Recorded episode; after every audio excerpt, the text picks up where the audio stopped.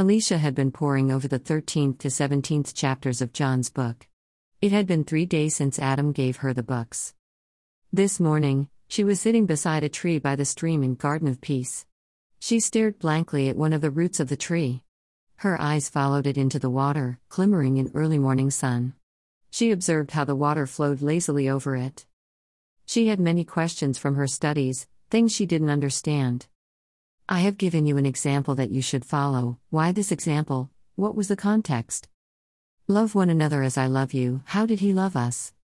The works that I do, you will do also. What works? How will I do them?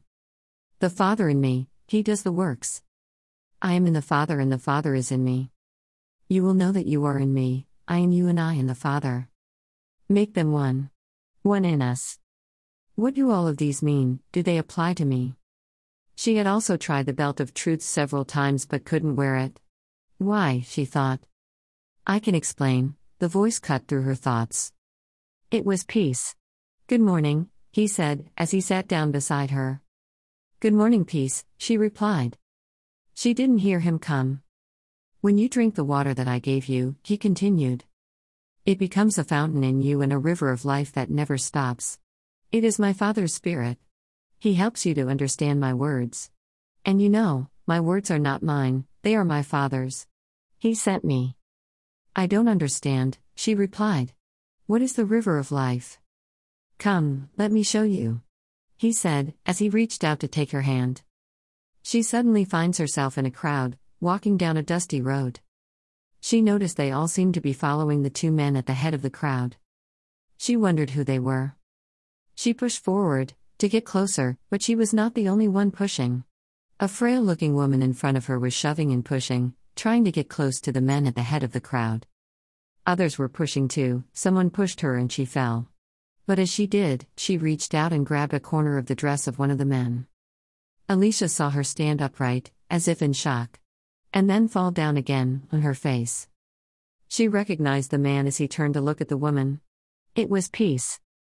Your faith has made you whole, Abigail, he said to the woman trembling at his feet. Don't be afraid, he said again, as he pulled her to her feet. Twelve years, she cried. I knew if I touched you, I would be well. Thank you, sir. She screamed and fell on her knees again. He smiled and turned to go. You too, Jairus, don't be afraid, only believe, Alicia heard him say to the man beside him, as they continued down the road. She found herself again, beside a sea. She noticed the blue water, sparkling in the sun. A ship had just berthed and the passengers were coming down the ramp. The sign beside the ramp read Gennesaret. It's Jesus, she heard somebody scream. And suddenly, the place erupted with shouts and screams and people running towards the ship. It's Jesus, they screamed, Jesus has come.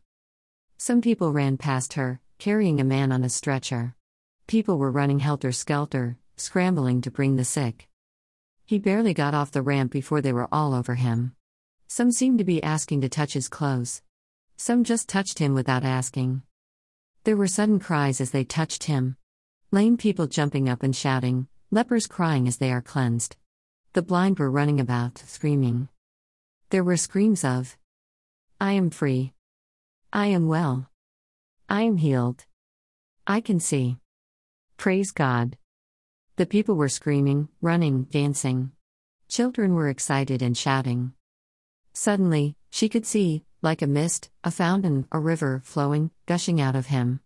As the people got close, the mist engulfed them. As she drew close, she smelled the freshness, like that of the air after the rain. She was overwhelmed by an exhilarating feeling as she joined them in the cloudy mist. If you drink the water that I gave you, she heard Peace say. She realized she was back in the garden, sitting beside him on the root. If you drink the water that I give you, the river of living water will flow from you too. I believe, she said, and reached out for the flask Adam gave her. I believe, she repeated, as she put it to her lips and drank the water from the flask. Well done, Peace smiled.